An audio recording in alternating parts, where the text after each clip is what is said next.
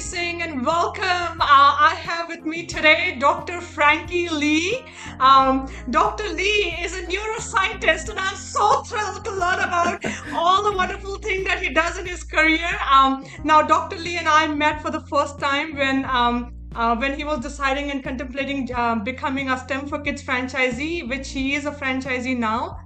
Um, Dr. Lee, welcome to the show, and we Hello. would love to know a lot about your journey as a neuroscientist. Um, Yeah, um, thanks for having so- me. Wonderful. If you can get us started, maybe just uh, talking to us a little bit about um, Dr. Lee. Um, Mhm. what does a neuroscientist do? Like, what did you do in your career as a neuroscientist? So, uh, in general terms, basically, it's just doing a lot of research just on the brain. And for me, and everyone knows the brain is very complicated, right? So, for me, my specific focus is on how the early brain uh, changes with regards to uh, you know other effects such as you know, your learning, your memory, and even even in the, in uh, like uh, mental diseases such as schizophrenia and autism as well. Mhm. Very nice. Wow. Um, like, um, uh, you know, how, like, uh, talk to us a little bit about how did you, as a child growing up, how did you decide to go into the spe- space of brains? I think uh, when I was growing up, I always had a, a, a strong interest towards biology and uh, life sciences because, uh, yeah, and then um, so I took some courses in high school uh, related to biology because we can choose different uh, subjects in high school based on, uh, you know, which which like science or art.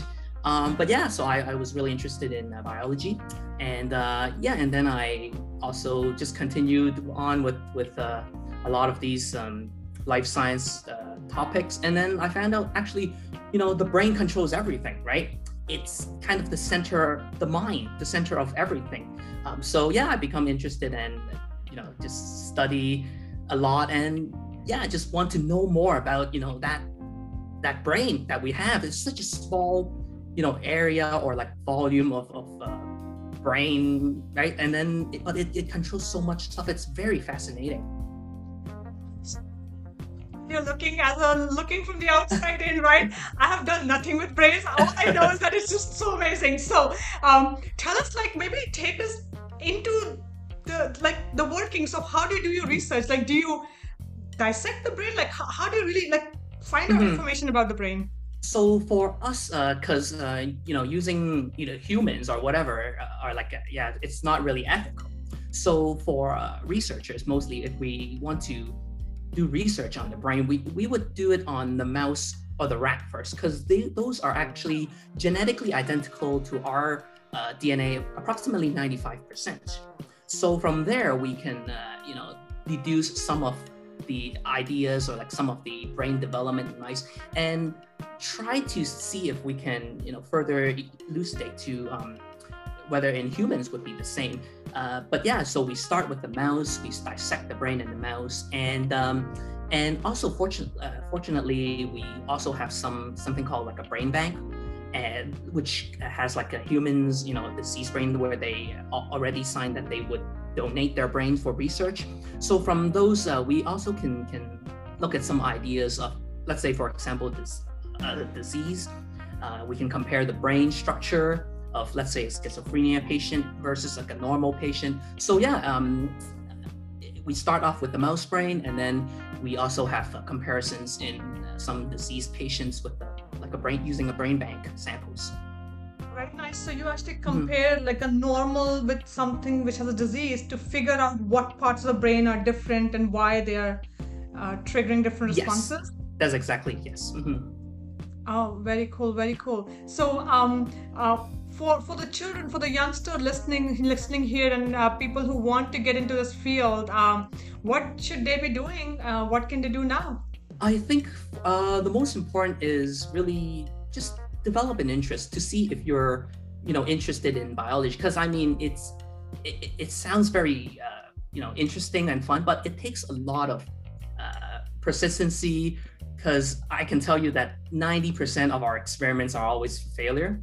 That we have to you know test it again and again. So it requires a I would say a very strong interest in it. And um, yeah, so I mean, that's why with STEM for Kids is really good that you you start off in the beginning, that you try to see if you're interested in a certain field.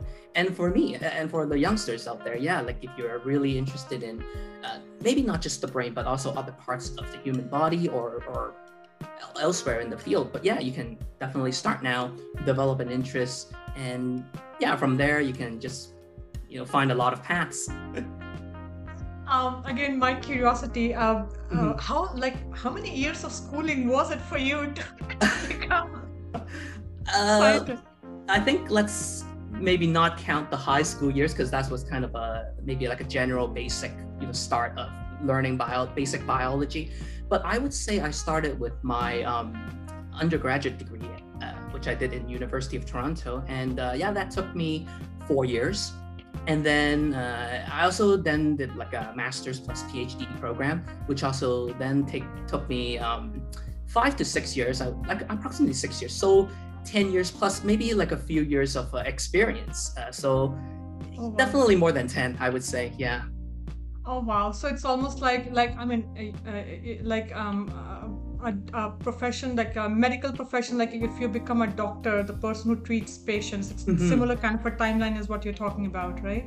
yeah yeah i, I would say and even maybe even more because we're you know the uh, the field is changing all the time because we a lot of uh, different scientists in the world are you know doing research at the same time they might find out new information and we have to keep on uh, improving ourselves knowing the you know the latest knowledge on, on the field to see yeah how, how how it changed so basically i have to say you're kind of learning you know the the rest of your career at the same time you're doing the, the job Absolutely, and I think it's you, you're right. It's such a dynamic and growing field, and people are getting so Mhm. interested in you know what can happen with the brain. Um, I'm, I'm uh, like, w- what is uh, what is exciting for you now in terms of what's happening in brain research? I think uh, one of the most important uh, point right now is uh, the mental health stage, like mental health diseases, because, uh, uh, for example, with uh, especially nowadays with the uh, pandemic situation, a lot of people are actually uh, they don't know, but they're maybe having a slight little uh, mental health state, you know, depression. Those are very common. Um, but yeah, so so uh, a lot of research are, are putting into how to treat these symptoms, how how how to feel better with this, so that we live a better life off it. And yeah, so uh, I would say one of the most important would be the the the treatment, uh, the research on different mental health uh, diseases. Mhm. Yeah, yeah, wonderful. Uh, looking back to your, uh, you know, your research and all the things that you've done after that, um, Mhm. um, tell us maybe two things that you love the most, something fun that you, you know, like, uh, did you like to talk about uh, with our audience? Um, I think the fun, well, yeah, maybe interesting times of my research career. One of them would have to be the first time I really uh, tried to you know, dissect a mouse or, or a rat brain, which I, you know, I mean, a normal person, even in when you're studying biology in high school or even university, you won't be doing a lot of those. So it was uh, quite, um, I guess, interesting but scared at the same time because it's the first time. I mean, you see the rats running around on sewers, but you, you never think about dissecting it and, and using it as a research tool. Uh, but yeah, that was uh, very interesting. And I guess another interesting point during my research was the development of technology, like uh, the advance. How when I start from the uh, like my earlier ages or earlier stages of my research, it was uh, not really using a lot of um, computer or uh, a lot of these technology stuff. But right now, I can tell you uh, almost every um, like research uh, biological research field has a very high advanced um, technology stuff where they just use an automated system or uh, bio uh, or yeah, so a lot of um, uh, technology wise that I was really uh, impressed with that developed along you know my career. Mhm. Very nice. And as you were describing the dissection, actually, a little story. Uh, you know, I wanted to get into medical profession up until I think it was like maybe 11th grade, where we were in our labs. We were supposed to start dissecting rats. Oh yes, yes. And Oh my goodness, I began that and I ran away from it. then I went the other direction. so it's very Yeah. interesting. But you're right. I mean, um, I, I think you may, raised a very important point about you know. Uh, uh, persisting because you Mhm. know if, if your research involves so much failure and that's that's fact of life like across the board Mhm. uh, in most cases whenever we see somebody successful there's so much um, uh, failures that they, they have witnessed they've experienced and we just see that tiny portion of that success that kind of shoots up Mhm. um, so it's it's really incredible that you know um, and something a big lesson for all the youngsters listening in that stay stay stay with it right stick with it Yes. because it will take time it will take a lot of failures and that's what uh, that's how you learn and grow Um, and can I just add one more point? Is that Sure, actually in in research, the failures is actually uh, you can say part of the success as well because it, helps us eliminate a certain uh, you know a, a part that we if we think that oh is this involved in the disease, and if it's a failure, that means okay this gene or whatever we're, we're researching is not involved in in the disease, so we can kind of eliminate. So think about it.